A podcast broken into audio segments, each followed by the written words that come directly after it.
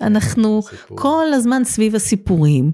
והשאלה אם הדמות הראשית שאני הולכת להיות הקורבן של הסיפור שלי, של הנסיבות, של הבחירות, או שאני הולכת לבחור לי את הסוף שאני רוצה, לבחור לי את הנרטיב החדש, ולהתחיל ליישם אותו.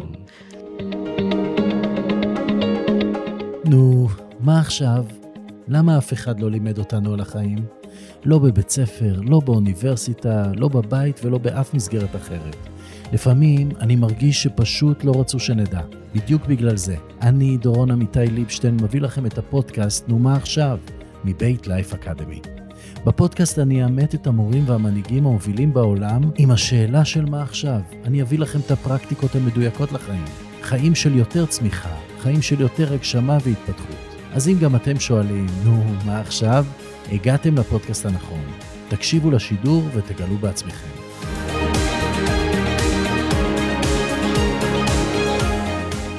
היי רויטל, איזה כיף איזה שאת כיף. פה איתי היום. ממש.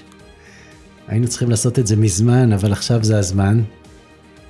ולמי שלא מכיר, רויטל שתיית היא מנטורית, בינלאומית, עובדת בכל העולם, בכל מה שקשור באמונות מגבילות, בעבודה עם החלקים השונים של ה mind, וגם בנושא שהוא כל כך רגיש אצל כולנו, שזה כסף, לאהוב את הכסף. לשחק עם לשחק כסף. עם כסף, משחק הכסף שבו מכפילים את הכסף יום יום. על הכל אנחנו נדבר, אבל אני מתחיל איתך בשאלה שככה אני מתחיל עם כולם. רויטל, מה עכשיו? זאת שאלה מצוינת, וחשבתי לעצמי הבוקר איך אני עונה, ואז יש לי סיפור קטן, אני אתחיל איתו. הכי טוב סיפור. לקי, הכלב שלי, הוציא אותי להליכת בוקר, והלכנו, ותוך כדי הליכה כמעט החלקתי בבוץ. ומצאתי מצאתי את עצמי ככה תופסת את, ה, את שיווי המשקל, ומתחילה לחשוב, איזה מזל שלא נפלתי.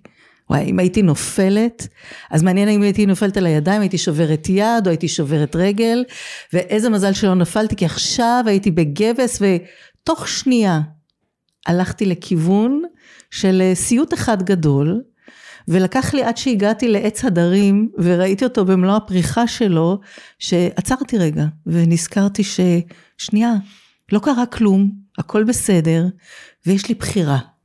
אז בתשובה לשאלתך, אני אה, חושבת שהתשובה שלי תהיה שיש לנו תמיד בחירה איך לענות לשאלה הזאת ואיך לחיות את החיים בכלל. את כבר התחלת ונתת פה כלי פרקטי מאוד מאוד חשוב שכולנו יכולים להשתמש בו.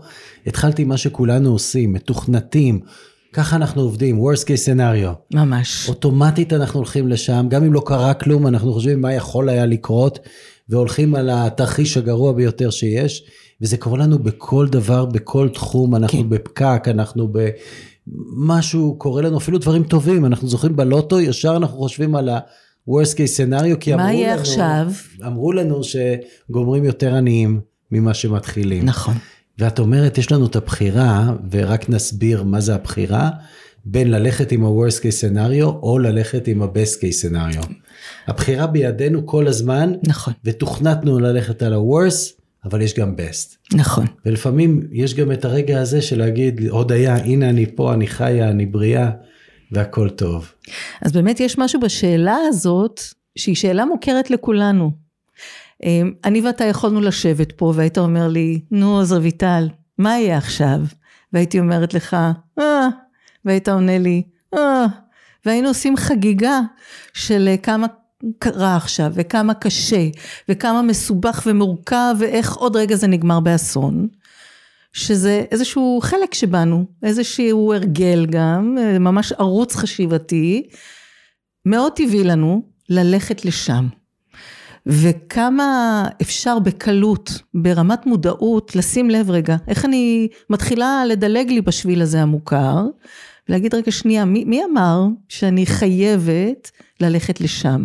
ומה אם אני עוצרת רגע ואני אומרת, מה יהיה? ואז עוצרת עוד רגע ואומרת, מה אני רוצה שיהיה? ואני חושבת ששם הקסם מתחיל. כשאני מחזירה לעצמי איזה בעלות על השאלה הזאת, וחושבת, מה אני רוצה? אז אה, שאלה קטנה, תשובה ארוכה, אבל אה, מה, מה אתה רוצה שיהיה, דורון? יואו, אני רוצה שלום בעולם, אני רוצה באמת אה, חיים של כיף ואהבה שהם שונים לגמרי ממה שהרבה אנשים אה, מאמינים, שאנחנו פה בכדי לסבול, כן. ומתוך הסבל נגיע להערה. והסבל הזה, ממש אה, פגישה אחרונה, ישבתי פה למעלה היום, ובן אדם אומר לי, אנחנו, העולם הוא מקור של סבל. כן. ואנחנו צריכים ללמוד להסתדר עם הסבל. אני אומר לו, רגע, רגע, רגע, אני לא בטוח. ושנינו, אני ואת פרוג'קטורים, שנינו אופטימיסטים ידועים. חסרי תקנה. ולא משנה מה קורה ומה יקרה, תמיד אנחנו רואים את, אה, את הפוטנציאל הטוב. נכון. ו... את הפוטנציאל. זאת אומרת, כן. טוב, לא טוב, זה לא משנה, אבל אנחנו רואים את הפוטנציאל. כן, אולי אני אקרא לזה ה-best case scenario, כן. כי לא הרבה רואים את זה, לא הרבה רואים את זה, ולמה אה, אנחנו לא רואים את זה? זה קצת חוזר לעבודת החלקים שאת כל כך טובה בזה, למה אנחנו לא רואים את הטוב? למה אנחנו לא רואים את הפוטנציאל? למה אנחנו מעדיפים ללכת למה שלא עובד, ומה ש... קורה בעולם עכשיו, את יודעת, הפגנות, כן. אה, אנחנו פה בארץ וגם בעולם נמצאים בתקופה לא פשוטה. אז למה אנחנו באופן אוטומטי מתמקדים במה שלא במקום במה שכן? אז חשוב להגיד ששנינו לא מתעלמים לחלוטין ממה קיים. אתה יודע, אתה הזכרת לי עם הפגישה היום, אתמול היה אצלי מישהו, יזם מאוד מצליח, ודיברנו באמת על איך לראות את הדברים, ובאיזשהו שלב הוא אמר לי בגאווה, אני ממש שם לב שאני הולך עכשיו לכיוון הכאב, אני מגביר את גוף הכאב.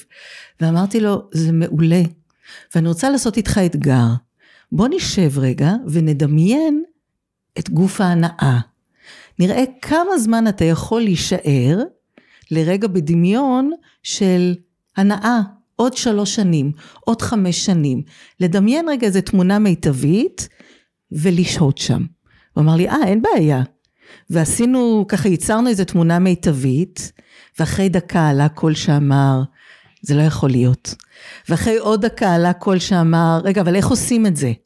ואחרי עוד שתי דקות עלה קול שאמר, לא, אבל זה מדומיין, זה לא אמיתי, זה לא יכול להיות.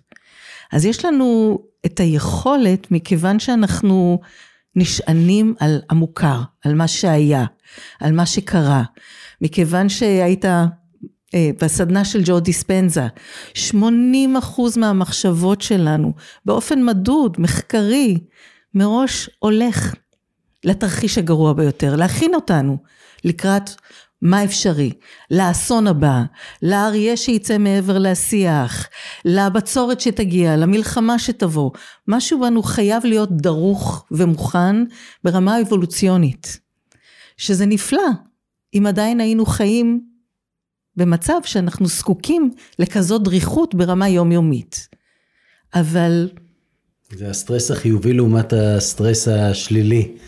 ו high stress, סטרס גבוה לאורך זמן, יוצר מחלות. לגמרי. 95% מהמחלות נגרמות מזה, וחלק מהפתרון, זה משהו שאת מומחית בו, זה לעבוד עם החלקים השונים אצלנו, כן. מכיוון שכשאנחנו פועלים מתוך קונפליקט בין חלקים, אנחנו לא אחד. וכשאנחנו מחברים, והיה לי קשה עם זה, את יודעת כמה היה לי קשה עבודת החלקים. אני יודעת, פתאום אני חושבת על החיבור. כן, ופתאום הכל מתחבר לי לאחד, כן. ויש איזשהו תהליך שאנחנו צריכים לעשות עם אותם חלקים בשביל לחבר אותם, לרתום אותם. נכון. אחרת אה, יש לנו התנגדות מתוך הבית. זה כמו לעבוד אה, בתוך המשפחה ולא להקשיב למישהו ולא לראות אותו ולא לשמוע אותו. ברור לנו מה יקרה. או לנהל עסק, כשאין רתימה פנימית וההנהלה לוקחת למקום אחד והעובדים הולכים למקום אחר. נכון, קבוצה שבה לדוגמה המנהל לא מקשיב לעובדים, הוא רוצה שכולם יהיו כמוהו ויגידו כן המפקד ויעשו את מה שהוא רוצה, ואנחנו יודעים שזה לא עובד ככה. נכון. לא נגיע לדיאלוג עם החלקים השונים בתוכנו ולא נרתום אותם לאן שאנחנו רוצים ללכת, אז הם מנהלים אותנו ואנחנו לא מנהלים אותם. הם חושבים שהם הנהג והם זה אנחנו והם רק חלק מאיתנו. איך עושים את העבודה הפנימית הזאת של לאחד את כל החלקים? כי כולנו נמצאים בקונפליקט. לכולנו יש גם וגם. נכון. אז, אז אני עושה צעד אחורה ואני אומרת, מה זאת בעצם התפיסה הזאת של חלקים? Uh, השיטה שאני עובדת איתה, שנקראת voice dialogue, זאת שיטה שיצרו שני פסיכולוגים יונגיאנים, דוקטור הל וסידרה סטון. והנחת היסוד אומרת שאתה לא אחד, דורון, אלא בכל רגע נתון של זמן, איזשהו חלק אחר בך לא, תופס את המיקרופון. עכשיו זה יכול להיות אה, איזה חלק ביקורתי, שרואה איך אני לא מספיק טובה, לא מספיק מוכשרת, לא מספיק מנוסה, לא מספיק יודעת, לא מספיק. זה יכול להיות איזה חלק ספקן, שאני אה, מתחילה לעשות משהו ופתאום שומעת את הקול הזה בראש שאומר לי, רגע, את, את בטוחה? זה, זה באמת הדבר הנכון? מה אם זו טעות? זה יכול להיות איזה יועץ תדמית פנימי שעסוק באיך אני נראית, ואוי הנה נוסף לי עוד איזה קמת, או אה, אה, אני לא יודעת מה ללבוש, או המון המון קולות, כולל גם חלקים, ילדים רגישים, פנימיים, אה, כל המקומות שאנחנו נעלבים, שאנחנו נפגעים, כשאנחנו רגישות מאוד, אה, פוחדות להיחשף. כל אחד מאלה, במקום אה, לבזבז אותו על, על גחמה, על מצב רוח, אני לוקחת ואני אומרת, רגע, מה אם זה איזשהו חלק בנו? ואולי זה אפילו סוג של דמות. עכשיו, ברגע שזה הופכת להיות דמות, היתרון זה שזה לא אני, רויטל, אלא זה איזשהו חלק או דמות שבי. מה שאומר שבאותו רגע אני יכולה לנהל אותו או אותה, ולא להתנהל על ידי מה שקורה באותו הרגע. מה זה קונפליקט בעצם? זה כשיש בי קול או חלק או דמות אחת שאומרת משהו אחד, כמו למשל, אה, הגיע הזמן לייצר שינוי עולמי. אומרת דמות עם חזון. ואז עולה דמות אחרת ואומרת, השתגעת? מה יחשבו עלייך? מה יגידו? אה, אה, עוד רגע יגידו שאת משוגעת. לא מדברים על דברים כאלה. והקרע הזה, הקונפליקט הזה, בדרך כלל, א', מייצר המון סבל, וב', מייצר תקיעות גדולה. כל מצב שאני נמצאת בתקיעות, כל דבר שאנחנו רוצות לעשות, אה, מתכוונים לעשות ולא קורה, זה בסך הכל דיסוננס בין שני קולות שבאנו. בבוקר אני קמה עם קול אחד שאומר, קדימה, אנחנו הולכים לעשות את זה, הולכים לצאת עם פודקאסט, נפרסם את הפוסט, נגדיל את העסק, נשנה את ה... וקול אחר אומר, אולי עוד לא, אולי אנחנו לא יודעים מספיק, אולי עוד לא הגיע הזמן.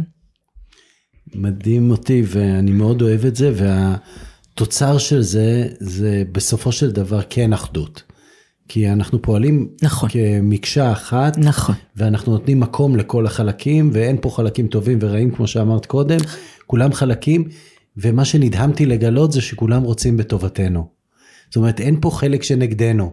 כשאני אומר על משהו שהוא הכשיל אותי, בין אם זה חוסר ההתמדה שלי, בין אם זה הביקורת העצמית וכולי, אז uh, בעצם אני לא מבין שהוא פה בשביל לעזור לי. נכון. ורק דרך דיאלוג, בגלל זה קוראים לזה voice dialogue, כן. ורק דרך רתימה אנחנו מגיעים בעצם לאחדות הזאת שבה, כמו שנאמר, כל הוקטורים הולכים לכיוון אחד. ואין צד אחד שהולך קדימה, צד אחד שהולך אחורה, ימינה, שמאלה, אנחנו יודעים איך זה. ממש. ביחידה כזאת, אז... אני, אני אגיד על זה עוד מילה, כי זה משהו שנורא קשה להבין אותו. אה, יש לי קול בראש למשל. הרי לפעמים החלק הזה של המבקר הפנימי, הוא יכול להיות קשוח כל כך, זה, זה משפטים שלא היינו מעיזים לתת לאף אחד בסביבה שלנו להגיד, אבל אנחנו בקלות אומרים ואומרות לעצמנו. ואז אתה אומר משפט כמו, זה לטובתנו. ואני רוצה להסביר, אם יש לי קול, אם אני רוצה לייצר שינוי בחיים, אני רוצה עוד כסף, אני רוצה עוד חשיפה, אני רוצה אה, מערכת יחסים, אני רוצה לצאת ממערכת יחסים, זה לא, השינוי הזה שאני רוצה לעשות, אומר לשנות את הקיים, לשנות את המוכר, לשנות את הבטוח, וההרגל שלנו בתור בני אדם, זה להימנע משינוי. ואז מופיע קול שרוצה לוודא שאני לא אעשה את הטעות הזאת, ובאמת אבחר בשינוי שהולך להזיק לי. אז הקול הזה יגיד לי, את לא יודעת מספיק. את כבר נכשלת כמה פעמים, את תכשלי עוד פעם. זה נשמע נורא ואיום, אבל המטרה מתחת לפני השטח, כשאנחנו עוצרים רגע כדי לדבר עם החלק הזה, שמור עלייך. ממש, שאני לא אפגע, שאני לא אעשה טעות, שאני אשאר עם הכאב המוכר, שאני אשאר עם, עם התוצאות המוכרות, העיקר שלא יהיה יותר סבל.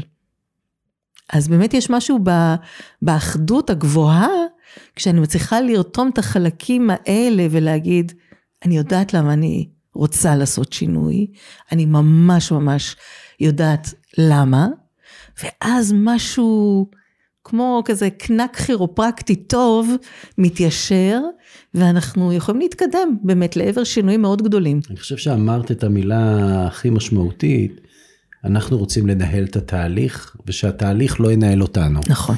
וכשאנחנו עושים את ה-voice dialogue, כשאנחנו מדברים עם החלקים, אנחנו מנהלים אותם. כן. כשאנחנו לא עושים את זה, דרך אגב, מי שרוצה אה, טעימה לנושא הזה, שיראה את הסרט הכל בראש. חד משמעי, דוגמה מופלאה. שם רואים את זה ממש יפהפה, ממש. ואנחנו מבינים בדיוק במה מדובר, ואנחנו רואים הלכה למעשה איך זה קורה בתוך הראש. וזה סרט מצויר למי שלא מכיר, נכון, סרט של יפהפה פיקסל, מקסים. של פיקסל שממש אה, עושה את העבודה כמו שצריך. ונעבור צעד אחד קדימה אחרי שעשינו את העבודה הזאת, ודרך אגב, זה לא עבודה חד פעמית, זה עבודה לכל החיים. נכון. כל הזמן עולים קולות, והשאלה אם אני נותן להם להוביל אותי, או כן. אני מוביל. כן. יש לי תמיד שאלה שמאתגרת אותי, כשאני אומר לעצמי, מי זה אני ומי זה עצמי? אמ, קודם כל זו שאלה מצוינת, אין לי תשובה חד משמעית, מכיוון שאני חושבת שזה אה, תוצר של מערכת האמונות שלנו. עבורי יש, אה, החלוקה היא נורא נורא ברורה. יש, אה, יש לי חלקים או קולות שבי, שיש להם אג'נדה. אמ, אם את לא תתחילי לעשות ספורט, יהיה גרוע. אם לא תפרסמי את הפוסט, את תכעסי על עצמך. אה, אם לא תגדילי הכנסות, יהיה נורא. משהו עם תג מחיר מאוד גבוה, מאוד גבוה, תלוי. באיזשהו שלב אני יכולה גם לזהות איזושהי נוכחות שבי, שהיא אין לה אג'נדה.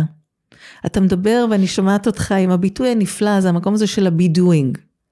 כשאני נמצאת שם, במין הוויה שאני יודעת, שקט לי מה שאני רוצה, ואני גם עושה את הפעולות בצורה מאוד ברורה, בלי ביקורת פנימית, בלי ספק, אמ, או כשהוא עולה אני מנהלת אותו, זה איזשהו אני אה, שאני מתייחסת אליו בתור עצמי.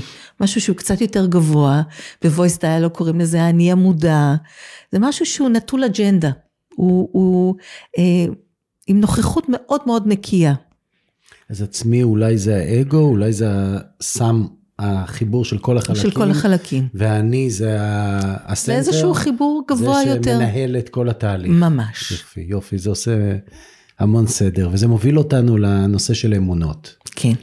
הן מנהלות אותנו גם. נכון. הן כמו חלקים, הם אפילו לפעמים יותר חזקים מחלקים, מכיוון שיש להם הוכחות. ממש. שהאמונה היא עובדת, היא קביעה, היא ממש, אה, החיים שלנו מתנהלים על פי האמונות, ואיך הן נוצרות, ומה אנחנו יכולים לעשות בשביל לשנות אותן, כי לפעמים האמונות האלה מגבילות אותנו מאוד. נכון. נתחיל מההתחלה, אנחנו יצורים חושבים. אנחנו צריכים משמעות כדי להבין איך להתקדם בחיים, ולכן אנחנו באמת אה, אה, מונעים על ידי המחשבות של מה נכון, מה בטוח, מה ראוי, מה אפשרי. אה, שוב, אין ספור מחקרים, אני הולכת עם המחקר שאומר שאנחנו חושבים סדר גודל של בין 60 ל-70 אלף מחשבות ביום. תחשבו על זה, 60 אלף מחשבות ביום. עכשיו, חלק מהמחשבות האלה, אלה שנזרעו, וזה ממש זרעים של פוטנציאל, הרי מה זאת מחשבה? זה איזשהו רעיון שמרחף באוויר, אבל אם היא נתפסת, אם היא נזרעת בתוך קרקע פוריה, ואם היא מתחילה לקבל הוכחות, אז המחשבה הזאת מתחילה לקבל איזושהי נוכחות בחיים שלנו, ואנחנו מתחילות ומתחילים לחפש הוכחות. אז אם בגיל שנה, בגיל שנתיים, אמ, אני, אני רעבה, תינוקת שמתחילה להרגיש רעב, אני רעבה, ואני רגע לפני השלב שאני יכולה, אז בוא נלך על גיל שנה, רגע לפני שאני יכולה לבטא את מה שאני רוצה, ואני לא מקבלת מענה לצורך שלי. מתחילה שם איזושהי מחשבה, מתוך רצון לייצר משמעות, למה, למה זה קורה? מה, מה, מה ההסבר? אולי לא מבינים אותי. והזרע הזה נזרע, ואם הוא מקבל עוד הוכחה בגיל שנתיים, שאני רוצה מאוד משהו, ואני אומרת, אבל הסביבה שלי לא מבינה אותי, ואז עוד פעם בגיל שש, בכיתה, אני מצביעה, ואני אומרת משהו, והמורה לא מבינה, ואולי הכיתה צוחקת, המחשבה הזאת הופכת להיות אמונה. לא מבינים אותי. עכשיו, ברגע שזה הופך להיות אמונה, אני מתחילה לחפש הוכחות לאורך כל החיים שאני לא מובנת. אז זה קורה מול לא מבינים אותי, אני לא, לא רואים אותי, אני לא מספיק עם כל הווריאציות. אמ, זה יכול להיות אה, אני מאכזבת או מתאכזבת, אני כישלון, אני חסרת אונים ועוד ועוד ועוד.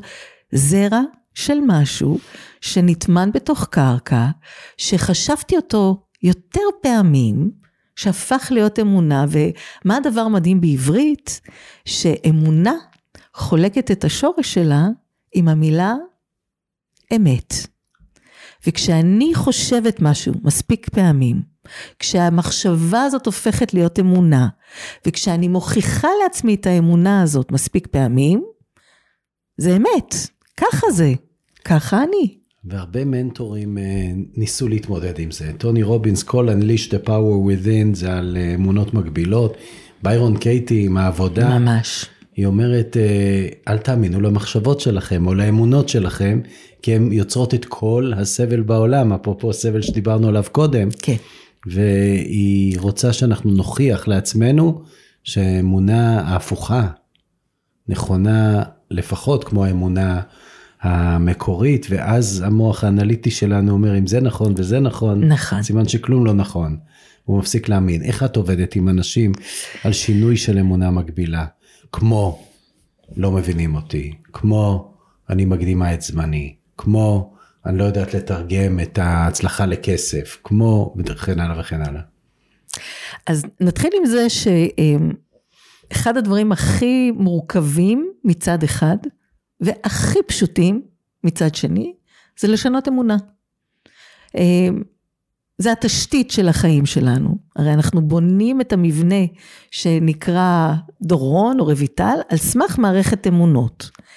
ולכן אם אני אומרת, רגע, אבל מה אם זאת רק אמונה? מה אם זה רק סיפור? זה אומר שאני צריכה להסתכל אחורנית על כל החיים שלי ולהגיד, רגע, אז מפרקים את הכל, צריך לפרום את מה שידעתי כדי לייצר משהו חדש. מצד שני, אם התוצאות שאני מייצרת בחיים, והתוצאות זה בדרך כלל השלב האחרון של כל התהליך במודל אפרת, אנחנו מדברים על אה, אירוע שמייצר, מחשבה שמייצרת רגע, שמייצרת תוצאה, ההרגל שלנו זה להיתקע בתוצאות, ואני אומרת, אם התוצאות, ולא חשוב באיזה טריטוריה הן נמצאות, אם הן לא תואמות את מה שמרחיב לי את הלב, את מה שגורם לי הנאה, את מה שמרגש אותי, את מה שמרגיש לי, נותן לי להרגיש במיטבי, יושבת שם אמונה. ואז כמה זה פשוט לחזור ולהגיד, איזה אמונה יוצרת את התוצאה הזאת? מה הסיפור שאני מספרת?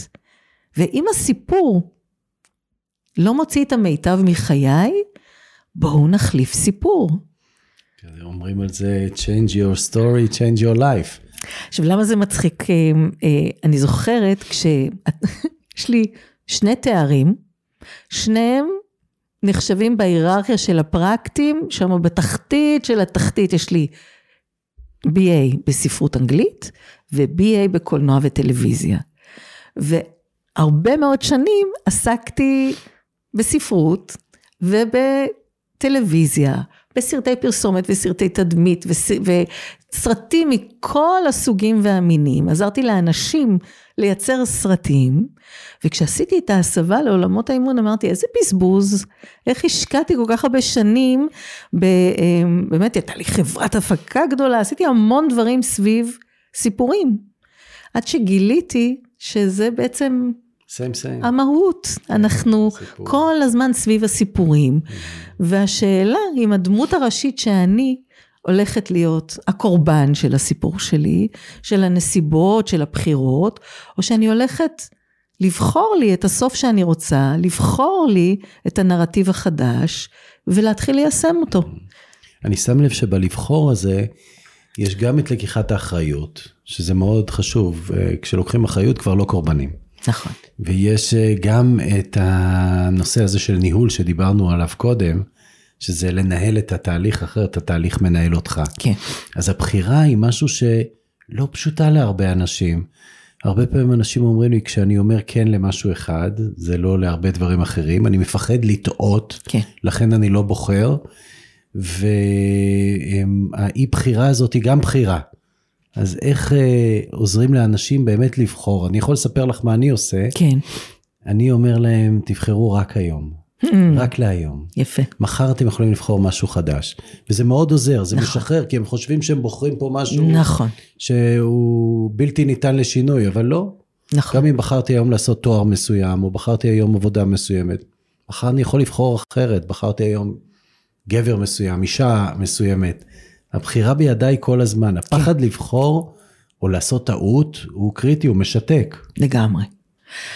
אז אני אתחיל עם זה שבעיניי, וככה ככל שאני חוקרת ובודקת את זה, לא מלמדים אותנו כישורי בחירה. נכון. לכל אורך החיים, החל מהגן, בבית ספר יסודי, חטיבה, תיכון, צבא, נהפוך הוא. אני חושבת שיש משהו בלחנך אותנו להיות אה, אנשים, אזרחיות ואזרחים שמממשים את זכות הבחירה פעם בארבע שנים, אה, אבל אנחנו לא מדברים הרבה על בחירה. נכון. אה, בחירה עושה בלאגן. בחירה מחייבת אותנו לעצור רגע ולשאול שוב את השאלה הזאת, מה אני רוצה? מה נכון לי? מה מתאים לי? מה יקדם אותי? שאלה לא פשוטה. אנחנו, שוב, לא, לא, לא עוצרים לאורך החיים, לא נותנות לעצמנו את הזמן כדי לתת מענה הולם לשאלה הזאת. אז מראש אין לנו כישורי בחירה אה, גמישים. תוסיף לזה את התחושה שכל בחירה היא הרת גורל. כל בחירה יש לה מחיר כבד, יש לה בסוף, אמר, דיברנו על ה-Worst case scenario, יש בה פוטנציאל לאסון, ונורא קשה לעשות בחירות. עד לשלב שאני אומרת, רגע, כמו שאתה אומר, בואו נבחר היום. בואו נבחר צעד קטן.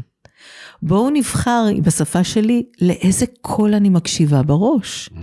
לקול שאומר לי, זה מסוכן, את לא יכולה עדיין, אי אפשר, זה לא יקרה, או שאני בוחרת להקשיב לקולות שהם בדרך כלל יותר מודחקים בנו, אלה שאומרים, את יכולה, You can do it.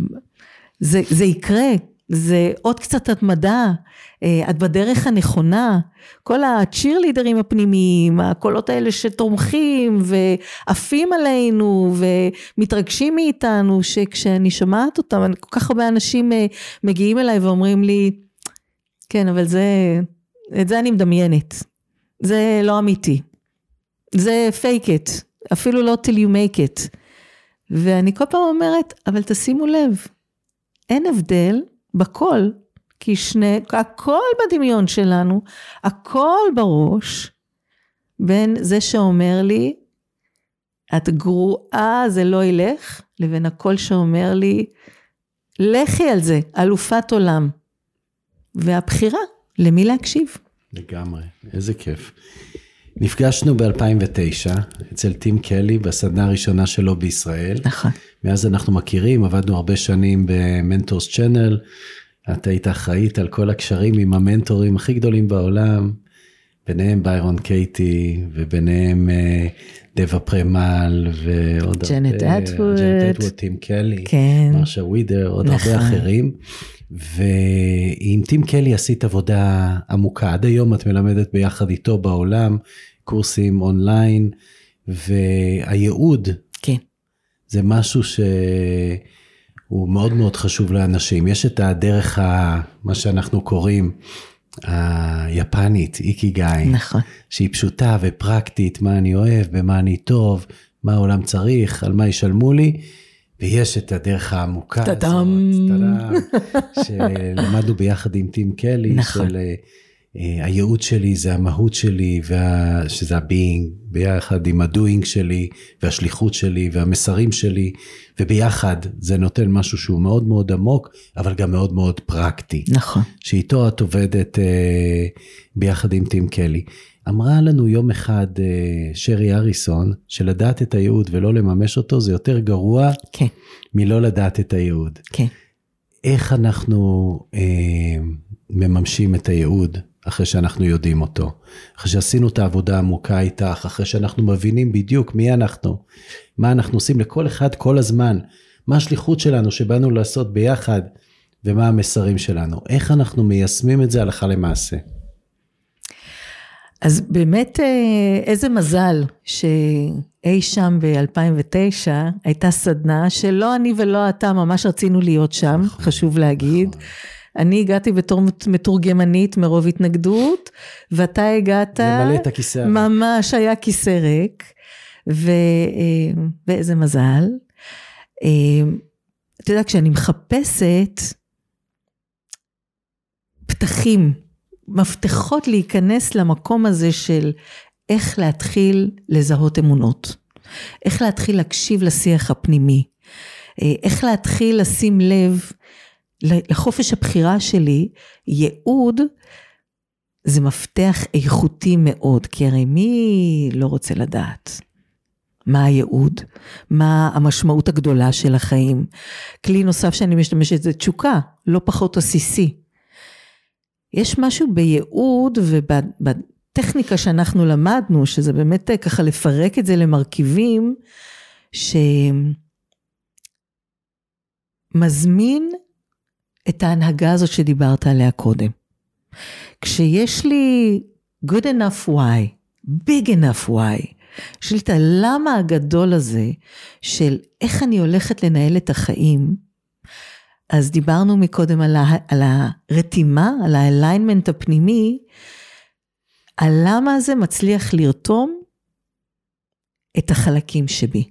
הלמה הזה מצליח לגייס אה, עוד ועוד חלקים שבי מצד אחד, להתחיל לעשות את הקפיצת מדרגה הבאה, לצאת לאור, להיחשף, אה, לשתף את הידע שלי, להשפיע על העולם. מצד שני, הוא גם מאפשר לנו לזהות איפה יושבות האמונות, איפה יושבים החסמים, איזה אה, שינויים פנימיים אני נקראת לעשות כדי לאפשר לעצמי להיות עוד ועוד מהפוטנציאל שאני, אז ווין ווין הייעוד.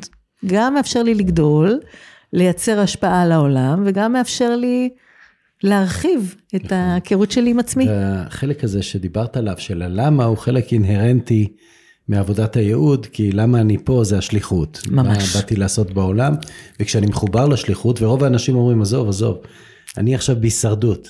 יום אחד, כשאני אגיע לאיזושהי פוזיציה של אני לא דואג להישרדות, כן. והם מדברים בעיקר, עוד רגע נדבר על זה, על הישרדות כלכלית, כן. אז אני אגיע לשליחות. כן. ואנחנו יודעים שזה הפוך. נכון. אם נעשה את השליחות, זה מס לא הפוך כזה. אם נעשה את השליחות שלנו, נבין את הלמה שלנו, וזה ייתן לנו כוח לייצר ביטחון כלכלי ולייצר uh, את מה שבאנו לייצר בעולם, ואנחנו עוברים מהישרדות למימוש. ממש. אני רוצה להציע שהקול הזה, רגע, רגע, דורון, חכה, כשיהיה לי את ההישרדות, אז אני אקפוץ את המדרגה הבאה. זה קול. גם זאת דמות, גם זה חלק בנו. שבא לשמור עלינו שלא נעשה שטויות. ממש. שלא נתאבד, שלא נשקיע סתם כספים בכל מיני מקומות. ש... שלא נסתכן. שלא נסתכן, כן. ש... שקודם כל נדאג ל basic stuff. עכשיו הוא כל כך משכנע, זה אמונה שמזמן הפכה לאמת, שאני אומרת, אבל ככה זה, קודם צריך לדאוג לזה, ורק אחר כך נדבר. אחר כך זה יכול לקחת lifetime. וזה מביא אותך אחרי הרבה מהלכים, ואחרי ה Passion Test של ג'נט אטווד שלמדת אצלה פה, נכון. להעביר אותו, שיוצר priorities בחיים, ויוצר לנו ממש תוכנית של איך אנחנו מממשים את התשוקות שלנו, כן. וזה מתנת יום הולדת שמדי פעם אני מקבל ממך. נכון. אה, וזה מוביל אותנו לנושא שלאחרונה את משקיעה בו הרבה הרבה אנרגיה, תחום שהיה אה, אזור אה, התפתחות בשבילך, ואת עוזרת היום, אומרים תמיד תן לאנשים את מה שאתה צריך. אני הוכחה. עושה את זה יום יום, שעה שעה. כן. זה התחיל בגיידלי עם אמיר, התוכנית הזאת, ואת עשית לה ממש, איך זה נקרא, שמתרגמים לעברית, כזה, ממש... לוקליזציה. כן, כן. לוקליזציה, כי זה כן. ממש מותאם כן. מאוד לאמונות שלנו פה בארץ ולאנשים, ואני רואה שמשחק למשחק זה גדל. כן. מה מצא חן בעינייך, קודם כל, במשחק הכסף הזה? אז כמו, כמו רוב הדברים המופלאים שהגעתי אליהם בחיים, גם לזה הגעתי מתוך התנגדות ענקית. אמ, אתה באמת מכיר אותי מספיק זמן כדי לזכור שוב ושוב שאחד המשפטים שלי היה שכסף זה לא, זה לא נושא שלי, יש אנשים אחרים שעוסקים בכסף, א', הוא לא מעניין אותי, אני עוסקת בייעוד, אמ, ייעוד שייך למקומות האלה המשמעותיים, הערכיים, כסף זה by-product. זה עבד לי טוב, אבל שמתי לב, אה, ככל שחלפו השנים והרחבתי את העשייה המאוד יהודית שלי, המשכתי להגיד לעצמי את המשפט הזה, שלמרות אה, שעשיתי עוד ועוד קורסים וסדנאות, למרות שהתחלתי לעבוד עם חו"ל, למרות ההתרחבות המאוד מרגשת, נשאר לי אישו עם כסף. ולמרות שממש לא התחשק לי להתעסק בזה, מכיוון שאני מאמינה ב-walk your talk, ומכיוון שאני מזהה אמונות מגבילות, עצרתי באיזשהו שלב, ואמרתי, יש לי פה ממש אמונות מגבילות סביב כסף. ובדקתי. ואכן, אחת האמונות המשמעותיות ביותר שלי היו, שכסף הוא פחות ערכי. אני באתי לפה לשנות את העולם. אני באתי למצוא את הייעוד ולייצר הידודים שלו. אבל כסף הוא לא רוחני. הוא, אני גם לא יודעת הרבה על כסף. אמ, אני בן אדם טוב, כך אמר היועץ התדמית הפנימי שלי, ואנשים טובים לא בהכרח מדברים על כסף. ועוד ועוד ועוד שכבות של אמונות עסיסיות, עשירות, אמ, יצירתיות מאוד, שחייתי בתוך, אה, בתוכן. הפכו מזמן להיות אמת. ועצרתי הכל באיזשהו שלב, אמרתי, אוקיי, אני עוצרת לחקור כסף. תוך כדי שאני בודקת אמונות וקוראת ולומדת, אז באמת הגיע משחק הכסף הגדול שבאנגלית קוראים לו The Money Box Game. עם שני מנטורים, רונה מגנס דוטר וניק היינס. והגעתי לשם בהמלצתו של אמיר, חבר משותף ומקס... ויקר מאוד. ותוך שלושה ימים בתוך המשחק, גם הבנתי שזה גאוני, גם זה מהנה ואני בעניין הנאה, וגם דרך בלתי רגילה לזהות וגם לשנות את סיפורי הכסף. ו... תוך כדי המשחק פניתי לשניהם, הצגתי את עצמי ואמרתי להם, אני רוצה לעשות את המשחק בעברית. אז אה, כך הגיע משחק הכסף הגדול, עוד שנייה נפתח מחזור חמישי כבר. ויש פה מאות אנשים שמשחקים נכון. בזה כל פעם ביחד. יש משמעות אדירה למשחק המשותף ולשיתופים. ולדעתי זה משחק שעושה שינוי תודעתי, כן. כמו פרשביז של רונן, בהקשר הזה של כסף, מכיוון שמותר לגלות שמיום ליום אנחנו מקבלים בטח. כפול כסף ושואלים אותנו מה אנחנו הולכים לעשות איתו. בעצם המחשבה שלנו, מה נעשה עם הכסף, בהתחלה זה דברים שאנחנו צריכים, אבל מהר מאוד אנחנו מגיעים לסכומים שהם הרבה מעבר למה שאנחנו צריכים, ויש בית לכל אחד מהילדים, ויש כל החלומות שלנו מוגשמים, ורכוש כבר לא צריך. ואז אנחנו מגלים מה באמת היינו עושים אה, עם כסף לא מוגבל. אם זה משאב כמו אוויר, כמו אוכל, כמו מים, שדרך אגב חינכו אותנו שיש לו חוסר בעולם, כן. וככה יצרו מלחמות בעולם, אבל בעצם אין חוסר של כסף בעולם. את זוכרת ששאלנו את דיפק צ'ופרה מאיפה יבוא הכסף, מה הוא אמר? From where it is now, נכון. מאיפה שהוא נמצא בו עכשיו. וזה אומר שזה משחק. כששאלנו את ביירון קייטי מאיפה יבוא הכסף, היא הייתה קצת יותר רצינית, היא אמרה, focus on the people, תתמקדו באנשים, נכון. the money will come, הכסף יגיע. עכשיו המשחק הזה מביא לנו כסף, מה שנקרא מלמעלה, והוא כיפי, כן. וכל מי שרוצה להצטרף, בסוף הפודקאסט אנחנו נשים קישור למטה. אוי, מעולה. אנשים יוכלו להצטרף למשחק הכסף, זה מאוד לא יקר וזה מאוד משתלם, וזה השקעה לא נורמלית אה, בעצמנו וזה גם כיף. נכון. כי מקבלים גם פסיליטיישן, הנחיה והובלה שלך אה, בלוקליזציה כן. של התהליך הזה מאנגלית לעברית, אז זה ממש כיף. ו... אני, אני אגיד על זה מילה, אמ, כן. באמת אני, אני חוזרת על, על ככה כמה ביטויים שהם הם, הם הדגלים שלי. אה, חופש בחירה, ואמרתי מקודם שאנחנו לא, יודעות, לא יודעים ולא יודעות לבחור. אנחנו לא משקיעים בדרך כלל את הזמן הזה לרגע, אפילו בבוקר, לפני שאני יוצאת מהמיטה להגיד, מה אני רוצה היום? מה אני רוצה היום? מה אני באמת רוצה? ולדייק את היום לפי הבחירות. אה, יש משהו ברעיון הזה שכל יום אני מקבלת איזושהי מתנה מהיקום. והדבר היחיד שאני נדרשת לעשות זה לעצור רגע ולהגיד, מה אני רוצה היום? שבילט אין מחייב אותי להתחיל לתרגל בחירה. עכשיו הבחירה היא במרחבי הדמיון, אבל כידוע הכל מתחיל בדמיון, וככל שאני מעיזה בדמיון להתחיל לדמיין, מה בא לי? אם היה לי עכשיו 20 אלף דולר, מה אני רוצה? אם היה לי חמישה מיליון דולר, מה אני רוצה? הדבר המפתיע זה שא', כמו שאמרתי, אנחנו לא יודעים.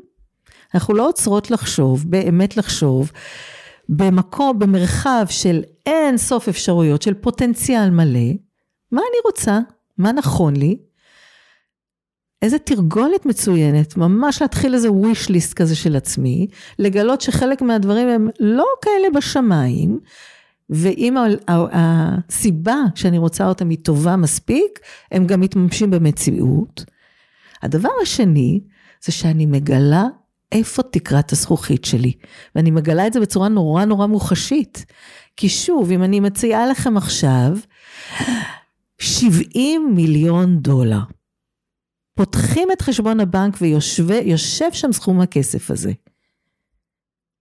רוב האנשים גם לא יודעים מה היו רוצים לעשות, וגם האמונה קופצת. מרבה נכסים, הרבה דאגה. אני לא יודעת איך להתנהל עם כסף, אני לא ראויה לזה. היפה בתוכנית הזאת זה כמו הטיפוס על האברסט.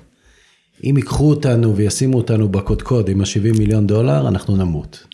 או נאבד את כל ה-70 מיליון די מהר. אבל היפה פה זה שצועדים יום יום, נכון. ומרחיבים את התודעה כל יום כפול, כל יום כפול, ואנחנו מתרגלים לאט לאט מהקטן לגדול לחשוב בענק. את צודקת שיש איזשהו מקום שבו אנחנו, קשה לנו להכיל אין את זה. חמצן. בדיוק, כן. קשה לנו להכיל את זה. אנחנו צריכים רגע באמת לשבת עם עצמנו בנוכחות. ולהגיד מה אני רוצה, מה אני רוצה להגיע, מה אני בוחר לעשות עם הכסף, ופה לפעמים יש משבר אמון, כן? של הרי זה משחק, זה לא רציני, זה... אבל אה, זה הכי רציני. כן. כי רק מי שיש לו כלי שמוכן להכיל את השפע הזה, השפע הזה מגיע אליו, ובכמויות הולכות וגדלות. שזה ממש כמו לשחק את משחק ה"אני הולך לזכות בלוטו", והכסף מגיע, והרי אנחנו יודעים סטטיסטית מה קורה לזוכי הלוטו, בדרך כלל הכלי לא מסוגל להכיל את הסכום, וזה קורה לנו גם במשחק, יש שלב שכל אחד, כל אחת עוברת, שאומר- שככה משהו בתחושה היא שזה זה, זה יותר מדי. אבל, ואני מגלה את זה, ואני חושבת שזה אחת הסיבות שאני עושה את זה כאמור, כבר סבב חמישי, אחרי שאנחנו יוצאות. מהזון של ההישרדות, אחרי שאנחנו עולים מעבר לצרכים הבסיסיים שלנו, אחרי שדאגנו לכסות חובות ולסגור משכנתאות ולקנות בתים לכל העולם, ואנחנו הישראלים מאוד אוהבים נדל"ן, אנחנו, מה זה נדיבות? אנחנו פתאום כל כך אה, מצליחים להתמקד ב, בדברים משמעותיים באמת בעולם. וזה מרגש. זה מרגש לראות, קודם בדמיון, אבל אני מאמינה שאחר כך זה מחלחל למציאות, שככל שאני מתרגלת, באמת מתרגלת תודעה של שפע, שדברים מגיעים, שהטוב מגיע, שאני מתחילה לראות מה אני רוצה ולזכור ש- we are one, אז משהו בראייה מאפשר לי לרקום כל מיני תוכניות דמיוניות, אבל לשנות את העולם, לחנך, לתרום, להעצים, להשפיע. אחד הדברים שאנחנו אוהבים לעשות בפודקאסט הזה זה לתת כלים פרקטיים לאנשים שהם יכולים לקחת מהשיחה שלנו כן. ולהטמיע אותם בחיים. אה, אני אתן אחד שאני קיבלתי ממך וכולם יכולים אה, לקחת אותו אליהם.